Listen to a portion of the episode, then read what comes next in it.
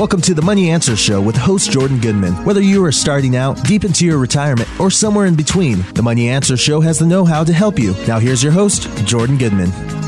Welcome to the Money Answer Show. This is Jordan Goodman, your host. My guest this hour is Allison Schrager. She is the co founder of the risk advisory firm Life Cycle Finance Partners, a journalist at the site Quartz, and the author of a new book called An Economist Walks into a Brothel. Welcome to the Money Answer Show, Allison. Hey, thanks for having me. So, just tell us a little bit about your background, uh, economics, and, and how you got into Quartz, and basically the beginning of, of why you wanted to do this book. So, my background, um, given the book title, might be surprising. I'm an economist who studied the economics of retirement.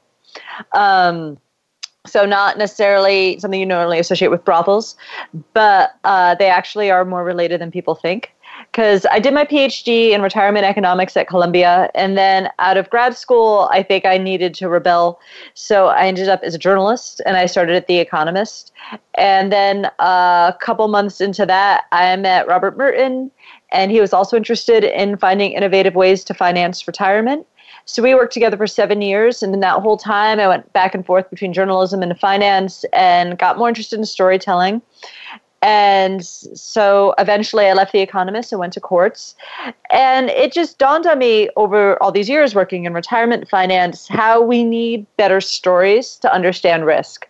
You know, we've put this huge risk problem on every individual now that we've moved from defined benefit to 401k plans. Yet we don't really give people the tools and how to think about risk and how to internalize these relationships so I figured, you know, I love storytelling. I find personal finance and retirement finance fascinating. Uh, maybe I could take what I felt everyone needs to understand about risk in terms of personal finance and find really good stories that would resonate and be fun for people to read. And as I said, that was the idea for the book. And as a journalist, I had all these connections and all these weird, quirky industries, and I brought them all together. So, how is this book different than there's lots of books about risk? Kind of mathematical models and econometric models, very math uh, algorithm oriented, I guess you might say. How is the way you put it across different in this book than all those books? Well, in a lot of ways, it's more similar than people realize. I when I, you know, think of the uh, risk models, I certainly studied with Merton. You know, they are parables, right? What's a mathematical model but a parable? It's taking a very complex, unknowable thing and distilling it down to the basic things you have to know and understanding how they relate to each other, which is really all that storytelling is, or parables are. Traditional parables, like you know, in the biblical sense, are. So it is similar, but instead of using, there's no math in the book, it tells stories I think anyone can understand and relate to to tell the same story. So let's get to the basic of what is risk. You talk about the derivation of it in Greek and German. Mm-hmm. What is risk, and what is the basic problem about risk that we're then going to help people solve? Well, technically, like using, uh, so finance is the study of risk in financial markets so by the financial definition it is just a probability distribution. It is everything that you think that might happen and how probable it is. Um, of course you know there are problems with that estimate. Obviously, it falls short, it might be inaccurate, or people have problems internalizing it. I think this is something we see in personal finance a lot is people, you know, you'll talk to a financial planner and you'll explain that you're really uncomfortable with downside risk. You can't handle losing money. That makes you very uncomfortable. So a financial planner will put you in assets that are pretty safe.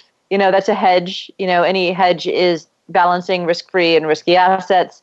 You give up a lot of upside, but you also protect against downside. But then the stock market goes way up, and people are like, well, I missed out. So I think, and that's the way we have it. You know, we see that distribution that makes sense to us, but then when you get the upside of risk, you feel like you missed out, or you know, you made the wrong choice. So I, I think that's sort of where we need better understandings. So some people think that they take too little risk, some people think they take too much risk. And we're going to get into this in detail with all different stories. But in general, how can people take the right amount of risk for their financial circumstances and their psychological makeup? Well, I think what makes it complicated is it changes over time you know, and certain people are comfortable with risks in one area of their life and not in the other. And that's why, in another way, my book is really different from certainly a lot of personal finance books, is I really believe that financial planners play an important role in that. and helping you understand, you know, what risk you're comfortable with, what risk you really can tolerate, and helping you find the right balance between risky and risk free. And I think education and knowledge go a really long way. And you know, I think often people you know try to calibrate their risk without even really knowing what they're taking a risk for. Like what is their goal? Is it income in retirement? Is it saving for their child's education?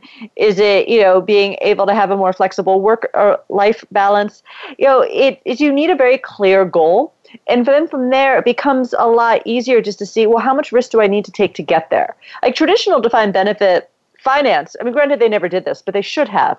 You know, the way they were supposed to finance it was was to figure out what their liabilities were and take just enough risk to get to meet that their liabilities and then take risk off the table. I mean, granted, they never reached their liabilities, so they never did that. But that was always the idea: is you re, you figure out a very clear goal, and then you take exactly as much risk as you need to take to get there, and then you take risk off the table. Yeah. Oh, let's get to the uh, core of your the, the, title of the book, which is what you call brothelnomics, I guess. Uh-huh. And um, so there's legal and illegal sex workers in Nevada. Why are uh, sex workers? Let, us do the supply side first, I guess you might mm-hmm. say. Why are they willing um, to take less money, in effect, for having a risky, a lower risk environment in these uh, legal brothels in Nevada? Well, sex work is a super risky job. I mean, think about it. You have a much higher probability of being murdered. If you work in the illegal market, the odds are you're advertising yourself on the internet and you're going to like hotel rooms or private apartments with the sort of men who troll the internet looking for sex workers who maybe aren't always, you know, it, attracts not everyone, but some unsavory characters. So, you know, it's a dangerous job. They could be police, they could be a violent lunatic so you know they have to spend a lot of time screening and that's a very imperfect way to sort of make sure that this is a safe going to be a safe encounter so the good thing about the legal brothels in Nevada is they don't have to worry about any of that. First of all, it's perfectly legal, so you can't be arrested doing it. And a lot of the women I spoke to there just are the sort of people who didn't want to break the law. For whatever reason, this is the job they wanted to do, but they didn't want to have to break the law to do this job. Um, they also have great security. They have panic rooms in every in every room or sorry, panic buttons in every room. So they don't have to worry about, you know, being attacked. And to be honest, I don't think someone with those intentions would even go to a legal brothel because they know they couldn't get away with it. Yeah. Um, and it, they get health care, they get access to disease screening, they get the institutional support of being in a brothel. Of course, that has its downsides too because, you know, you have to actually deal with the workplace dynamic. But so I think all of these things is why they are actually willing to give up 50% of their earnings. Not to mention they, as legal sex workers, they have to pay taxes. Um, so they give up. Like if you count the brothels cut and their taxes, like, you know, up to like 80% of their earnings for all that security. So, so basically, they're taking an awful lot less risk, but as a result, earning a lot less money. So, kind of less risk, less return is what you're saying.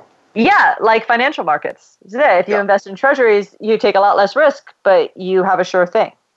And let's talk about the demand side now. So people who are going to the brothels, uh, are they paying a higher price for all that security, or what? What is the dynamics on the demand side? They're paying a much higher price um, I uh, was able to get data on illegal sex transactions um, scraped from various internet websites, and I was able to com- went to the brothels in Nevada and interviewed the women on you know the, what they charge for different tra- services, and I found the median price in the brothel is about fourteen hundred dollars an hour, but it's only three hundred and fifty dollars if you go to the illegal market. So they're paying a fairly hefty um, premium as well to reduce the risks because it's also risky for customers. I mean, just look at what happened to Robert Kraft. He could have saved himself all the aggravation if he just went to right. a legal brothel. Mm-hmm. Indeed. So, so, so let's talk about the price dynamic. So the, the, the supply side is feeling safer. The demand side is feeling safer and willing to pay a higher price. That means that there's profits available for the brothel itself. Is, is that because they're willing to provide that security. Yeah, and that's what I think is pretty cool about it. Because normally when I think of pimp, I think of some guy who pushes women into these really unsafe situations and then reaps the benefits, which you know is a screwy risk market. Because people who take more risk should get more reward.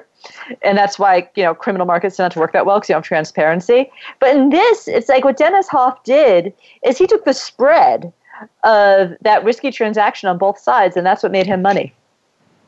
So how does that apply to uh, you know more general economics, or even you're starting a business? Can that model be used in a more generalized way? Absolutely. I think it's always about where what's the right price you want to pay to reduce your risk you know, you can get more. You know, a lot of these women at the brothel could probably earn a lot more money if they just left and worked out, went out on their own.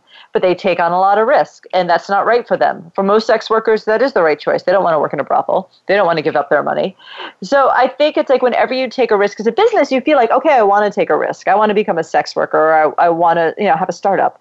You know, but you have to sort of calibrate how much risk you're willing to take and what taking less risk means you're giving up is the amount of risk that people are willing to take often based on their own upbringing and their parents were very conservative and went through the depression and didn't want to take any risk or their parents might have been baby boomers in the, the prosperous 60s and 70s and they're much more willing to take risk. Is that part of the kind of equation and the amount of risk people are willing to take there's evidence of that. I mean, there's certainly evidence that certain communities are more prone to entrepreneurship because they grow, grow up that way.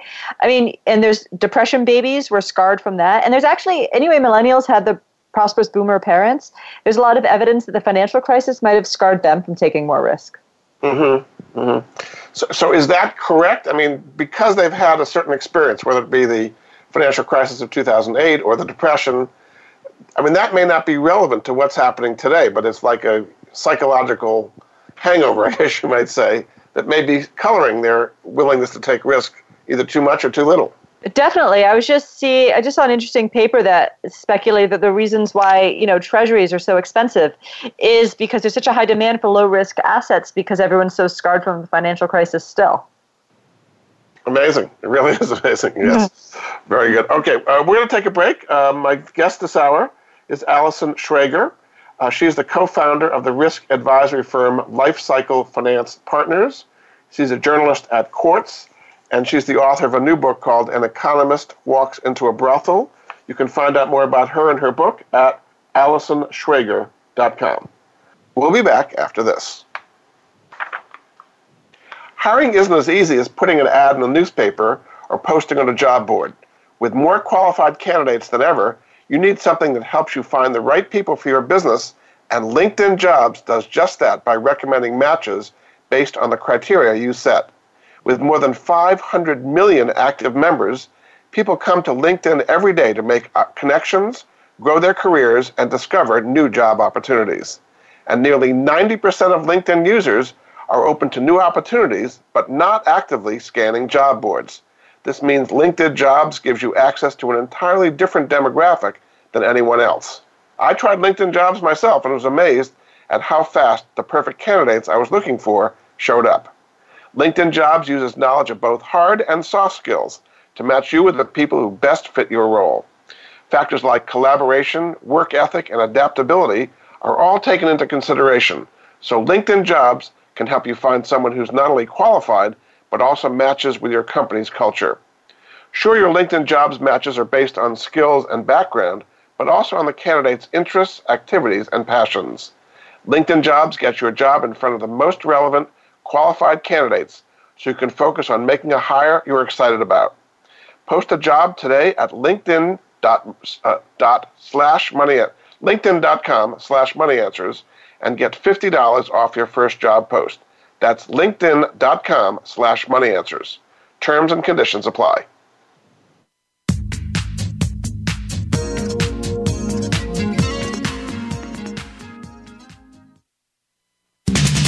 We're always talking business. Talk to an expert. Call now toll free 866 472 5790. That's 866 472 5790. Voice America Business Network. Attention heroes, current and former firefighters, law enforcement, military, medical, or educational professionals. Heroes can receive rewards averaging over $2,500 when they buy, sell, or refinance a home. Heroes come first. Along with the Homes for Heroes is the nation's largest hero reward program. Their mission is to provide extraordinary savings to heroes who provide extraordinary services to our nation and its communities every day. Learn how you can purchase a home for no down payment, no closing costs, and get money back at closing. Find out how you can own for less than you may pay for rent. Get your hero rewards at heroescomefirst.com. That's heroes, H E R O E S, comefirst.com. 888 437 6114. Jordan Goodman is an affiliate. He recognizes quality solutions, forming relationships to help improve the lives of his listeners.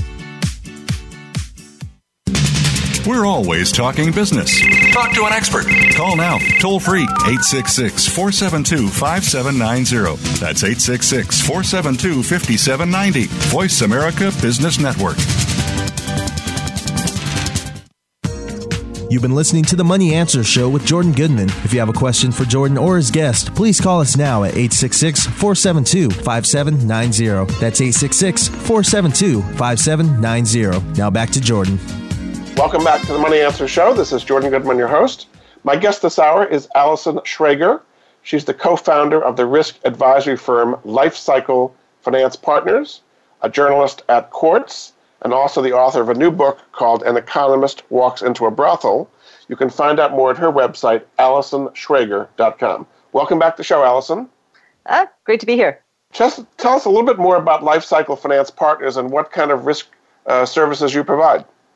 Um, well, that company is mainly, as I said, doing the work on retirement finance, finding creative ways that we can tackle the retirement problem as an income problem because it's mainly been posed as a wealth problem. Like you get this magic number of assets before you retire when really people should be investing towards income, a consistent income they can count on in retirement, and really taking the best we know from defined benefit plans and figuring out how to apply that in a DC structure, and particularly like how to develop tools that will help advisors do those things.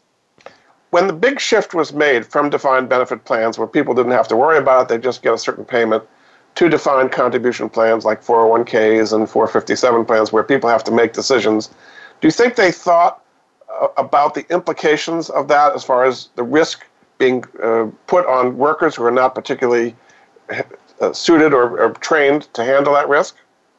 Well, they did and they didn't. I think they knew the risk was expensive, which is why companies didn't want it anymore. But what fascinates me about the move from defined benefit to defined contribution, which I don't think was necessarily even a bad thing, I think there are advantages to that sort of structure, is that no one thought about post retirement. Like you look at even like Australia, which move like or all these countries except for maybe Chile, they moved like headlong into okay, let's have everyone have an individual account, and everyone thought a lot about what wealth accumulation would mean and what would that look like. And it took us a little while, but we pretty much figured out, all right, you know, you should be in a low fee fund, and you know, you should take maybe less risk as you get older and you know we should have good defaults. But no one has really thought about how people spend that down or how they're supposed to invest once they don't have labor earnings anymore. And it sort of just still to this day just has been doing this forever. Shocks me that we kind of moved into this whole program without ever thinking about what would people do when they actually retired. So what advice do you give people who've accumulated a decent amount of money in their 401ks they've, they've had these programs now for almost 30 years. They've got a big pot of money uh, what should they do uh, when I mean, the, the classic 4% withdrawal route where they take out 4% a year doesn't seem to be used anymore? What, what advice do you give to people on how to get through retirement once they don't have the job anymore? Well, they have to start th- stop thinking in terms of wealth and start thinking in terms of income. I think a big reason people are afraid to spend down their assets is they've been in the wealth mindset their whole savings period. Like, I have to build this up, I have to build this up, I have to build this up. And it's scary to draw that down, especially when you're facing potentially uh, expensive end of life health expenses. But uh, people do have to understand they did save to have the lifestyle and retirement that they want, especially in the early part of retirement, you know, when they should be able to enjoy themselves and go on trips and, you know, spoil their grandkids if they can afford it. So the way I like to think about it is you need to start thinking about your wealth in terms of income. And you know, an annuity is not right for anyone, but it is a good benchmark of what and how much your income can how much wealth your income can how much wealth your oh sorry i'm not saying this right how much income you can get from your wealth each year So it can tell you, all right, you know, if you have a million dollars, you can spend $50,000 a year. And from there, you want to think about, all right, how much income do I absolutely need to pay all my expenses, to pay basic health expenses, to pay for housing upkeep, to pay for my car? And then you want to invest those in some sort of low risk income plan. It might be an annuity or it could be some sort of laddered bond portfolio. And from there, maybe put the rest of your assets in something riskier, either for more discretionary spending like trips or maybe even to keep an emergency fund for wealth. And then think about maybe putting those in slightly more aggressive assets and then pursuing some sort of spend down rule, but just for that. So I think you want to start thinking about different wealth buckets and that have different risk characteristics and make sure that you have the income you need for as long as you need it for those absolutely basic necessary expenses. So the problem today is you have very low interest rates. You've got CDs at one and two percent, and even long bonds at two and three percent. Um, in order to get a higher yield, you have to do junk bonds or uh, foreign bonds or um, you know exotic kind of vehicles. What, what do you ex- tell people who who want to get that kind of income, don't want to take much risk in today's environment? Well, I said it's a hard problem. I mean, I think when people talk about low interest rates, they don't think about that there are, I mean, people talk about them as if there's no cost, and there's a lot of cost, especially if you're retired. The cost of low risk income is really high. And if it just, it, if you need more low risk income than you can afford, then you have to sort of get a little creative. It might be working longer, it might be delaying Social Security till you're 70. That's a really easy way to increase your earnings. Um, or maybe even said being open to an annuity because annuity companies or insurance companies can pool together different people. You know they they're sort of averaging across people who live longer and people who die earlier. So you can get a little bit more that way. Of course you give up liquidity and I said they're not right for everyone for a lot of reasons. So you know this it's amazing to me that how high interest rates were. They were what like 5 or 6% when the government ran a surplus in the late 90s yeah. i mean it's it's insane how low they are, and that really does pose a cost to savers, or certainly retirees. We're now in this phase where they're looking for low risk ways to spend their income, and you know it's not fair, but that's the price of it now. So you have to get a little bit more creative. And you think in Europe, where there's literally negative interest rates, you're, you're actually giving up money to, mm-hmm. keep it at a Swiss bank or something. Uh, that's very high cost, low risk, is what you're saying, right? Yeah, but this is the big theme of the book is that there's always this cost to safety and you get more if you take risk, but you do risk downside. And so once you know the costs and once you know your goals, you can make a better trade-off, which is why I said like you don't even have to buy an annuity, but it does help you price what that low risk portfolio looks like and from there you can make decisions of well what really is a necessary good for me? What really is discretionary and maybe you adjust those categories to adjust what you can afford. Yeah. Now, you have five rules in the book. We're going to try to get through all of them. The first rule is no risk, no reward. And you tell the story of the woman who founded Cinnabon, uh, Kate Kat Cole, I guess her name is. Just briefly tell us the, the Cinnabon story and how she changed things around to increase her return with uh, minimal risk. Yeah, so she's an interesting case, and that I've never encountered someone who has such a clear objective. And I think this is where, honestly, like I said in the book, I go through you know some more complex risk strategies. But there's one thing you can always do that gives you the highest odds of success, and it's so simple yet so hard, which is being really clear on what you're taking a risk for. And I mean, this is what we call like in finance goal setting. It's like the difference between knowing you want your money in a year versus 20 years totally depends on your strategy. And Kat is really good at that. I tell the story of how she was like maybe 30, barely 30, maybe 32. And she gets hired to run Cinnabon. You know, and she didn't even finish college. You know, she was a Hooters waitress who worked her way up through the Hooters chain and was given this company to run. And it was like 2010, and everyone was like, no one wants junk food anymore. We have to have a healthy option. I don't know if you remember, like McDonald's was like coming out with all these salads. Yeah. Like, you oh, know, and like no one goes to McDonald's for a salad, but everyone felt like they had to remake themselves in this healthy way. So Cinnabon was like, we have an 800 calorie pastry. We're facing declining sales. We need a diet Cinnabon bun. And she just went in. She's like, but this tastes terrible, and it's still 600 calories. So you know, the goal people got confused. They were taking wanting change because they knew they needed change, and we often do this with risk, like I need to shake things up. So somehow a lower calorie roll became the goal. When she's like, no, our goal has always been to increase sales, and no one's going to buy this. So therefore, there's no point in doing it. So she had the idea of just making a smaller roll. You know, it's fewer calories and still tastes good. And in fact, you know, a lot of people can eat an 800 calorie roll. It's kind of big and overwhelming. And that just seems so obvious. It doesn't seem like a risk, but it really was at the time. She's this young woman coming into this company, you know, with all these older people who'd been in the business for years. And people figured if they sold something smaller, it would be cheaper and that could take business away from the larger roll. And she was like, no, I think this will bring in new customers. And she was right because she was very clear that it was always about increasing revenue. Very good. So, what's the lesson to learn from that for people and the kind of risk that they take? Always make sure you have a very clear goal and don't lose sight of what it is you're taking a risk for. You can't just take a risk for risk's sake. You can't just say, I need a change, so I'm going to quit my job. You have to be really clear about what it is you need from a job. Or, as I said, if you're saving money, what it is your goal is to spend that money. Yeah.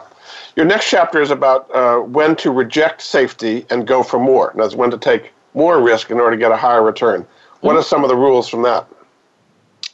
Well, I think the first thing is you have to price what is risk free. So the foundation of all financial models is what we call this risk free asset, and that helps you calibrate how much risk you have to take. So I was talking earlier about retirement. It's like you have to the risk free price of retirement is an annuity.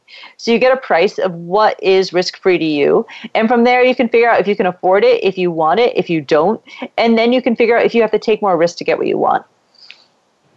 Very good. We're going to take a break. Uh, this is Jordan Goodman with the Money Answer Show. My guest this hour is Allison Schrager.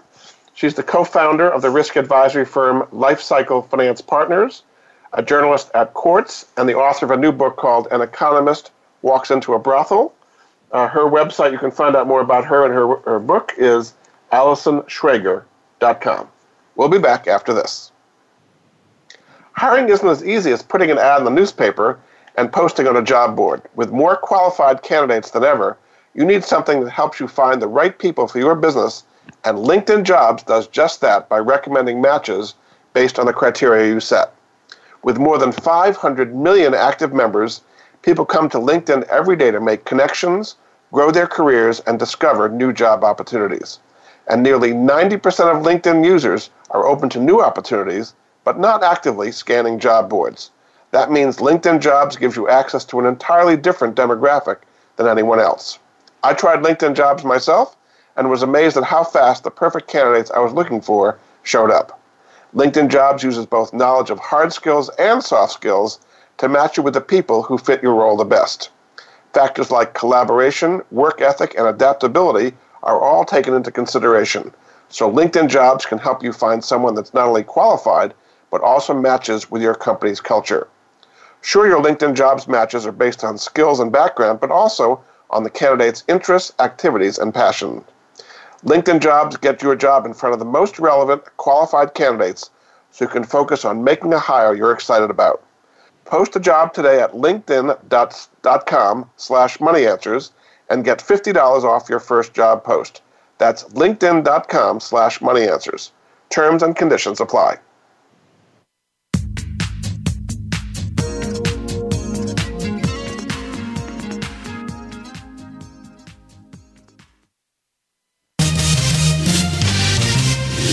Stocks, bonds, investment opportunities, financial news, and talk. We can help. Call us now toll free 866 472 5790. 866 472 5790. Voice America Business Network.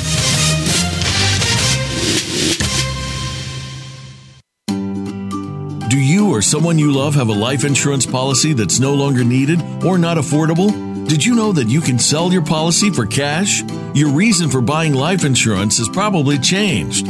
Thousands of Americans turn to life insurance settlements to help sell their policies. They act as your representative, getting the highest market offer for you. You've got nothing to lose by simply inquiring. If you're over 64 with $100,000 or more of life insurance, you may already qualify.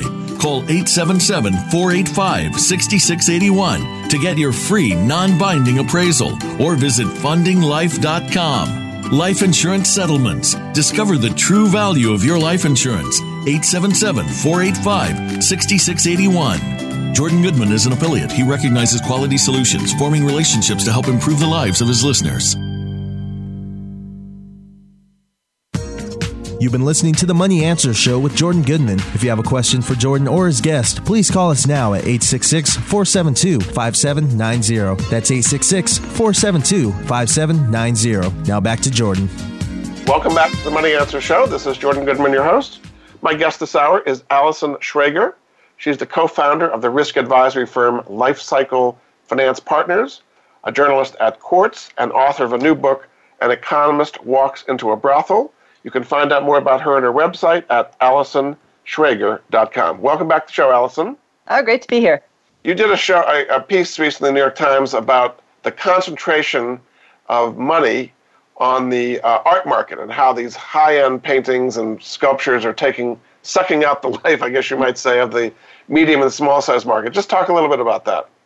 Yeah, so, you know, as an economist, you know, I think one of the big things everyone's worried about is the more polarized economy and the superstar effect. I mean, this is not unique to art in that what you see is sort of the top tier getting all the benefits. And in fact, even if you, it really actually just explains most of the income inequality we're seeing. It's not that within a company the managers are getting paid more than the workers. It's that certain companies make a lot more money than everyone else, and everyone gets rich who happens to work there.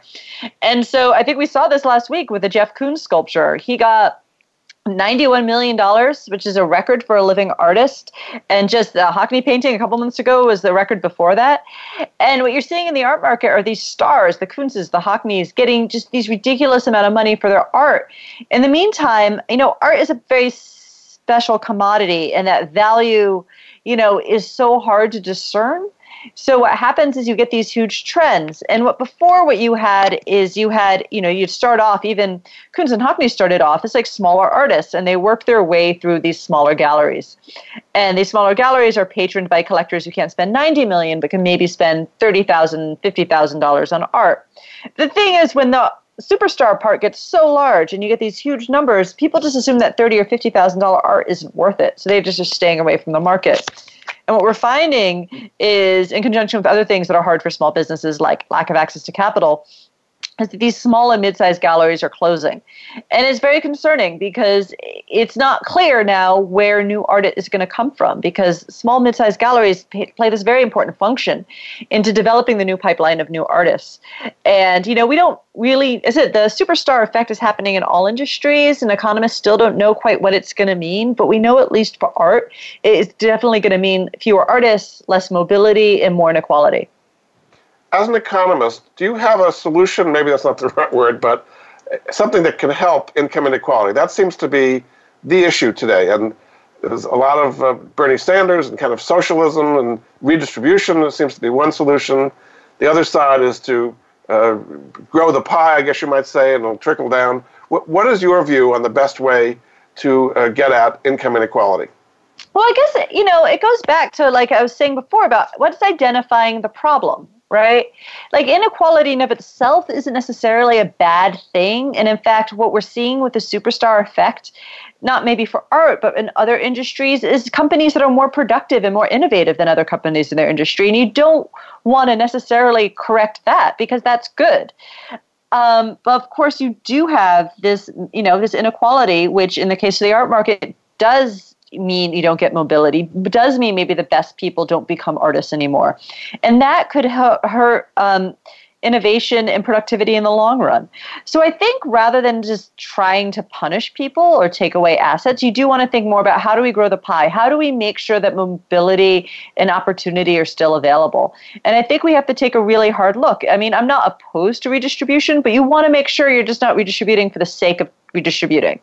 If you're going to, you know, I, I'm not a big fan of wealth tax just because I think implementing it is very hard. But maybe, as I said, if we did a more progressive version of a consumption tax, I mean, said maybe you pay a huge tax if you spend $90 million on art. Um, and using that money to really, as I said, improve education, improve infrastructure, so that you sort of have a better base of well skilled people who can better take advantage of the superstar economy and hopefully level it out some. Yeah, very good. All right, let's get back to the book. So you have a whole chapter on Hollywood, uh, where there's a lot of risk. You never know if a movie is going to be a blockbuster or a dud. Uh, what are some things that people can learn from the way Hollywood looks at risk that might help them in their own finances? Well, this is actually, I'd say, you know, not to be dramatic, but one of the biggest questions of our time, which is we're, we're in this world now where we have so much data, right? To sort of, data is how you predict the future uh, you know, we always like to think we're forward looking, but ultimately, data is all we have is to guide us. And the story I have about Hollywood is how people are always trying to figure out what the next big hit is going to be.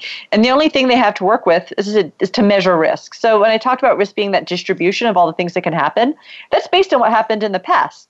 So when people try to predict what a movie is going to be, they use that distribution. Or certainly the guy I tell the story of did. He did a Monte Carlo simulation based on old data to see what movies are going to be successful. And based on that Monte Carlo simulation, he's like, this is the odds, this is going to be successful. But the problem is, and this is true whether or not you use big data or small data, whether or not you're using data to build AI or whether you're not, is data is always based on the past. And with movies, it's a really hard data problem. One, because you have this extreme skew of, you know, most movies lose money, but then, or certainly at the, at the box office they do. But then the range of what's successful goes anywhere from break even to like huge blockbuster, and they're all equally probable. So you're always like sort of trying to take a shot in the dark here and also the data changes so much. Like you think about what it, the money was for making a movie 10 years ago. You could count on DVD sales. That market is just dead. Now you have China. Now you have comic book franchises. So like you might have a model that works with data for a couple of years, but then the data just changes. And it's certainly happening now, not only with, you know, China being a larger market, but with just with streaming, you now have all this data that never existed before and who finishes a movie, as opposed to more crude statistics of whether or not people went to the box office, and you weren't quite sure the demographics. They are actually really imperfect. So now you have this much better data to measure stuff, but you still are always going to be undermined by this idea that tastes change and markets change so much. And that makes risk measurement really hard in any market. We certainly see this in the financial markets. I mean, think about inflation. You know, people think I hear people say on Twitter all the time, and granted, that's not a great place for economic analysis, but you know, it's what people say. Is like inflation is no longer an issue because it hasn't been an issue in the last 30, 40 years. But I think people who've been around longer, are like inflation can always be a risk. So do you use data based on the last 30 or 40 years, or do you look at inflation data based on the last 60 years? Yeah. Okay, the next chapter you talk about the secret lives of the paparazzi and the risk that they take in trying to get the right shot of the celebrity and being there at the right moment. It's kind of a risky strategy. What can people learn from how paparazzi get the shot they need uh, in, in the kind of risk they're taking to do that? Well, I think first of all, you have to realize when you're facing a risk, you want to figure out what kind of risk you're facing because depending on the type of risk, you need a different strategy. So the paparazzi face two broad types of risk, which is the same risk you more or less face when you're an investor, which is one, the idiosyncratic risk, which is the risk an individual stock is going to rise and fall, you know, like Facebook. And, you know, in financial markets, you can get rid of that risk fairly easily, but just by owning a lot of stocks. Diversification gets rid of idiosyncratic risk. And the paparazzi more or less do the same thing. So they face a lot of idiosyncratic risk of like happening to be at the right place in the right time and getting that lucky shot. So what they do is they diversify. So they form these alliances of other paparazzo and they share tips, sometimes royalties, which effectively is diversifying away their risk. So you don't depend on your luck, you depend on the luck of a lot of people of course, you get more money for an exclusive shot. So you always have an incentive to cheat on your alliance. So the alliances are always falling apart, which means they kind of have to stuck with the idiosyncratic risk. But then it becomes too much for them to bear, so they reform. And it means that everyone kind of hates each other. That maybe is why they're always seen as very grumpy peoples. They always have these bitter histories.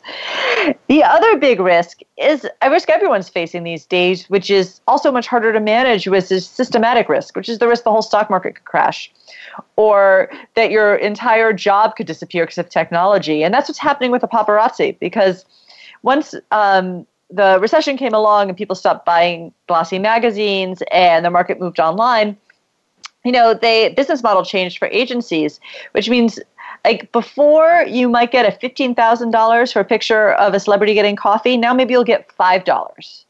Wow. And that's a this is like a whole stock market collapsing. You don't quite know how to manage that risk. It's much harder.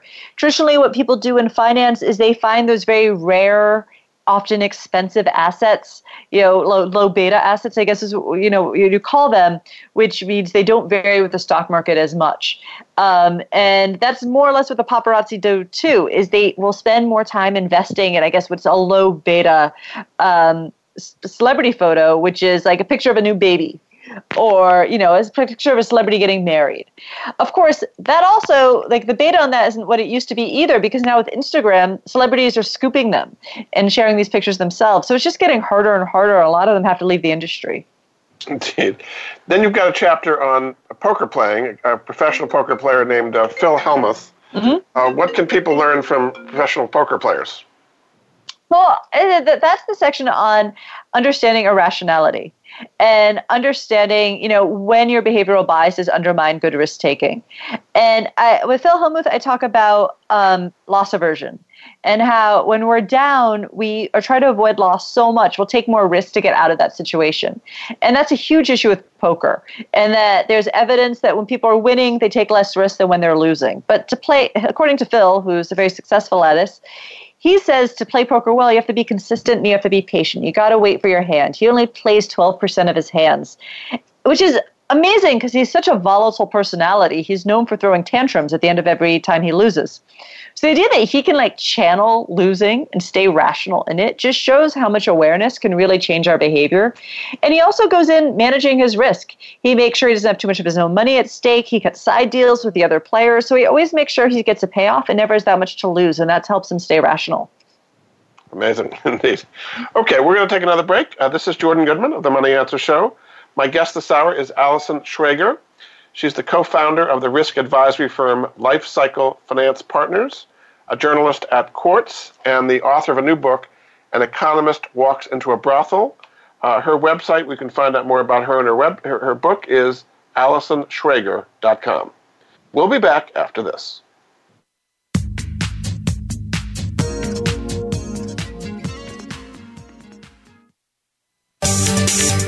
From the boardroom to you. Voice America Business Network. Are you a homeowner tired of making monthly mortgage payments with little progress towards paying down your principal? Does paying off your home in five to seven years without making larger or more frequent payments sound appealing? Paying off your home in full in five to seven years is really possible thanks to Truth in Equity's Mortgage Equity Optimization System, a money management approach that puts your money to work for you 24 7. If you own a home with some equity, have a decent credit score, and verifiable income, you owe it to yourself to learn more about Truth in Equity's program. There's no need to replace your mortgage or refinance in many cases. The system works for new home purchases as well as current mortgages. Your home is your largest investment. Own it outright in five to seven years. Call Truth in Equity 888 262 5540 or visit truthinequity.com 888 262 5540. Jordan Goodman is an affiliate. He recognizes quality solutions, forming relationships to help improve the lives of his listeners. You've been listening to the Money Answer Show with Jordan Goodman. If you have a question for Jordan or his guest, please call us now at 866 472 5790. That's 866 472 5790. Now back to Jordan. Welcome back to the Money Answer Show. This is Jordan Goodman, your host. My guest this hour, Allison Schrager, is the co founder of the risk advisory firm Life Cycle Finance Partners. She's a journalist at Quartz, and she's the author of the new book, An Economist Walks into a Brothel her website, AllisonSchrager.com. Welcome back to the show, Allison. So another area you talk about is diversification, and here you talk about the uh, horse breeding market, and you say the stud market is inefficient. Tell us what we can learn from the whole uh, horse breeding. You've got big winners, people who won the Triple Crown and can be worth a lot more, and a lot of those are not worth as much. How, how does all that work? Well, you know, as you know, when you study finance, you learn, you know, what's an efficient portfolio? It's one that's perfectly diversified. So you have all these different stock characteristics that cancel each other out. And what happens when you have an efficient portfolio is you get more reward for the minimum amount of risk. So, anyway, it's generally true, you know, more risk is more reward. Um, it is true that you can have two portfolios that have the same reward and one's riskier than the other, and you should never do that. It's like overpaying. You know, risk is the cost, rewards the benefit. So uh, I found the horse markets really inefficient because after before 1986, you had a lot of people would breed a horse and then they would race it. And so when they would look for a sire, you know, they would, you know, look for, try to think of a pairing that would make a good racehorse. But then after 1986 tax reform, it completely destroyed horse racing as a tax shelter. So all the investors bailed. So you're stuck holding a lot of your own risk. So the breeders decided to offload their risk largely by selling horses after one year. The problem is at the one year mark, you don't know how good a racer horse is going to be. The only objective information you have is who its parents are. And as you can imagine, you know, a mare can only have one horse a year, but like a stud, there's really no limit as to how many um, babies they can have in a year. So you went from horses, you know, maybe impregnating 30 horses a year to maybe having 230 a year. And, you know, as I said, like the art market, there's now this superstar economy for horses or horse studs, where the ones at the top of the market are getting all of this big stud fees. But it also means you're getting really inbred horses, right? Because mm. if everyone wants the same sire, you, you, know, that's a fairly small pool. And you're breeding generation after generation, you end up with super inbred horses. And inbreeding is a lot like inbreeding your portfolio. If you crossbreed, you know, on average, you're going to do better but, but you have a you have a narrower distribution and it's a lot more predictable and on average you do better. But when you inbreed you end up with this really wide distribution. It's really unpredictable. I mean becoming a good racehorse like the next secretariat is kind of a genetic freak of all these little components that make you a good racehorse all being perfectly aligned. But you need them to be perfectly aligned. Like secretariat had a, it was like a 20 pound heart most horses' hearts are like nine pounds, but you can't just have a big heart. You have to have a big heart that aligns with the right hip or whatever. So, you know, when you inbreed, you end up with all these freaky characteristics. They don't always work well together. So you have a better odds of having a horse that's just never going to race. As opposed to if you just crossbred and diversified your gene pool a little bit more, the odds are you're going to do better on average, even if you don't get that high upside of getting the next secretariat. It's sort of like accepting the fact you're not going to pick the next Amazon. Yes, indeed. Very good. Okay, let's get to another area, which you call moral hazards uh, with insurance. And here, the analogy you use is uh, surfers with big, big waves. So, what can people learn from surfers about getting the right insurance?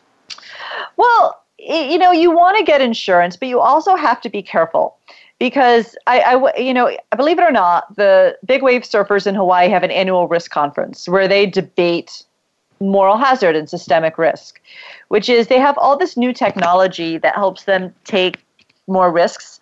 Like, you know, like I think I talk about the guy who you know, brought jet skis to big wave surfing. And jet skis are in a lot of ways a lot like insurance. They are insurance, and that anything, insurance is anything that bails you out if something happens. So you have a jet ski waiting for you in case you wipe out. It can rescue you, it picks you up, takes you to a boat. You have a much better chance of surviving a wipeout. But like any insurance, like a stock option, you can always flip around insurance and lever up and take more risk. And that's what they're doing. They're using the jet skis to push them onto bigger waves. So they the jet ski not only prevents creates this moral hazard of I'll take a bigger risk because I know there's a jet ski there to rescue me, but I can also use this jet ski to take even bigger risks than I was physically capable of before. So, but the problem with that is, it's not just you. I mean, if you take on these huge risks, you're posing risks to others. You could crash into someone. It takes resources to rescue you. Um, it takes resources away from other people. The person who's rescuing you it might be put in danger. So this question which honestly is the same thing you see when you go to finance conferences is now that we have this technology that enables us to take bigger risks and create this moral hazard and if this poses risks to other where does personal responsibility lie? Yeah. So i mean in, in taking an insurance some people say that they have too much insurance some people have too little insurance. How do you get the right balance in the different kinds of insurances that you need. Because there's many. There's car insurance, some of it's re- required. There's mm-hmm. life insurance where some people have a huge amount, some people have none. How do you get the right balance in, in getting the correct amount of insurance? Well, it has something to do with, they said, you know, making sure you're insuring things that you want to make sure are protected. And also has something to do with your level of risk aversion. You know, what makes sense for you? You know, I, I talk a lot about the Black Scholes model um, which I think is largely misunderstood. Uh, you know, it's seen as, you know, gets criticism because it's not this true price of risk, although there's no one true price of risk. But what it does is it fulfills a really important function, which is it helps you realize what situation is riskier than the other and when is insurance worth it. What Black Scholes does is it puts a value on insurance and it helps you understand what components make some insurance more valuable than the other.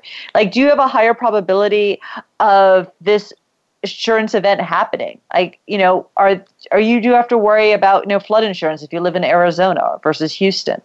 You know do you have a higher variability of different things happening? How long do you need insurance for? These are all the things you have to think about when you buy insurance. And that's what black scholes does is help you realize how important those factors are. But on the other side you have the insurance company that has actuaries and many decades of experience as to mm-hmm. what the likelihood so, I mean, the average individual doesn't have that kind of expertise in figuring out how much risk. It's like betting against the house and, in gambling a certain way. It is and it isn't, but the, the individual also has a lot of inside information that the insurer does not have. Less so in the age of big data, but you know if you're a good driver or not. You know if you know you have a shaky foundation. You know sometimes there is a symmetry on both sides. Yeah. Then you have a chapter about the military, what you call the fog of war, when you go into war, you don't really know exactly what's going to happen. You know some of the possibilities.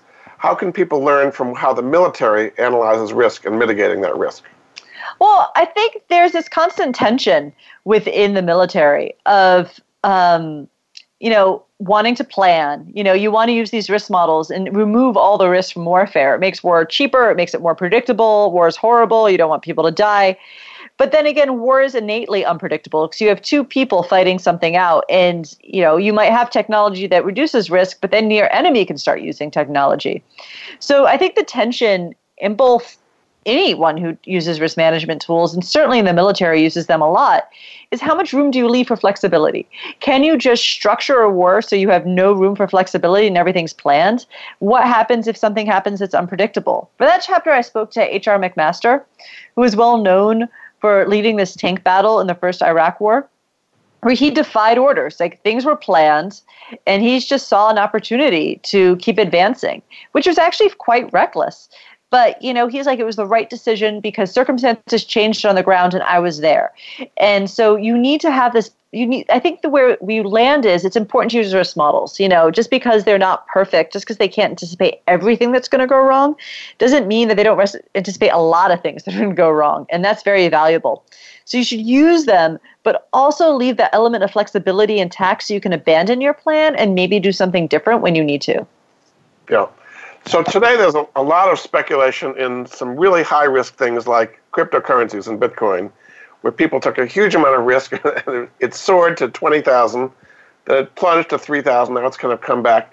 When you look at something like that, how should you evaluate the risk and whether you should get involved in it? Well, I, I wouldn't recommend it. I mean, I think Bitcoin is inherently very risky. I mean, there's no, you know, its its val- its value is completely based on scarcity, but doesn't have an intrinsic value. So I think you always have to worry that it could go to nothing or you know it is a new technology it's like investing in some ways like an ipo and that there's still a lot of uncertainty around it. So um, you know i definitely have always felt like bitcoin is a very very risky asset. I think even people i've spoken to well not spoken to i once did a story on the dark web and spent some time talking to drug dealers on reddit who use the bitcoin. And i mean honestly it the, the exchange rate risk poses an enormous risk to them. And that's when I always thought Bitcoin was risky because anyone who actually uses it faces an immense amount of currency risk that they have no way of hedging. And that means it's always going to be a risky asset. Indeed. So, in about two minutes we have left, just kind of sum up the, the lessons that people can learn from the book. We, we talked about brothels, the military, we talked about uh, poker players, mm-hmm. uh, surfers, all these different people evaluating risk in different ways. What lessons people can learn from the book and from these people to do better at taking appropriate risks in their own lives? I think it is, you know, feel comfortable taking risks. I think most people should be taking more risks, but be good at risk taking. As I said, it's not a binary thing. Either you take a risk or you don't. It's thinking through what am I looking for? What are my goals? And how much risk do I need to get there? And how can I manage risk along the way, but still be, you know, prepared for the unexpected? As I said, there's I find most people are really good risk takers in some aspect of their life, but then get overwhelmed investing for their retirement when it's really the exact same process. You just need to sometimes call out the science behind what you're doing to make it all clear everywhere. Very good. Well, thanks so much. My guest this hour has been Allison Schrager. Uh, she's the uh, co founder of the risk advisory firm Lifecycle Finance Partners. Uh, you can see her work at the uh, website Quartz, and her new book is called An Economist Walks into a Brothel. You can find out more about her at her website, AllisonSchrager.com. Thanks so much for being a great guest on the Money Answer Show, Allison. Thanks so much for having me. Thanks again, and we'll be back next week with another edition of the Money Answer Show. Goodbye for now. Thank you for joining Jordan Goodman and the Money Answer Show. If you have a question for Jordan, please visit his website at www.moneyanswers.com and be sure to tune in every Monday at 12 p.m. Pacific Standard Time right here on Voice America Business. See you next week.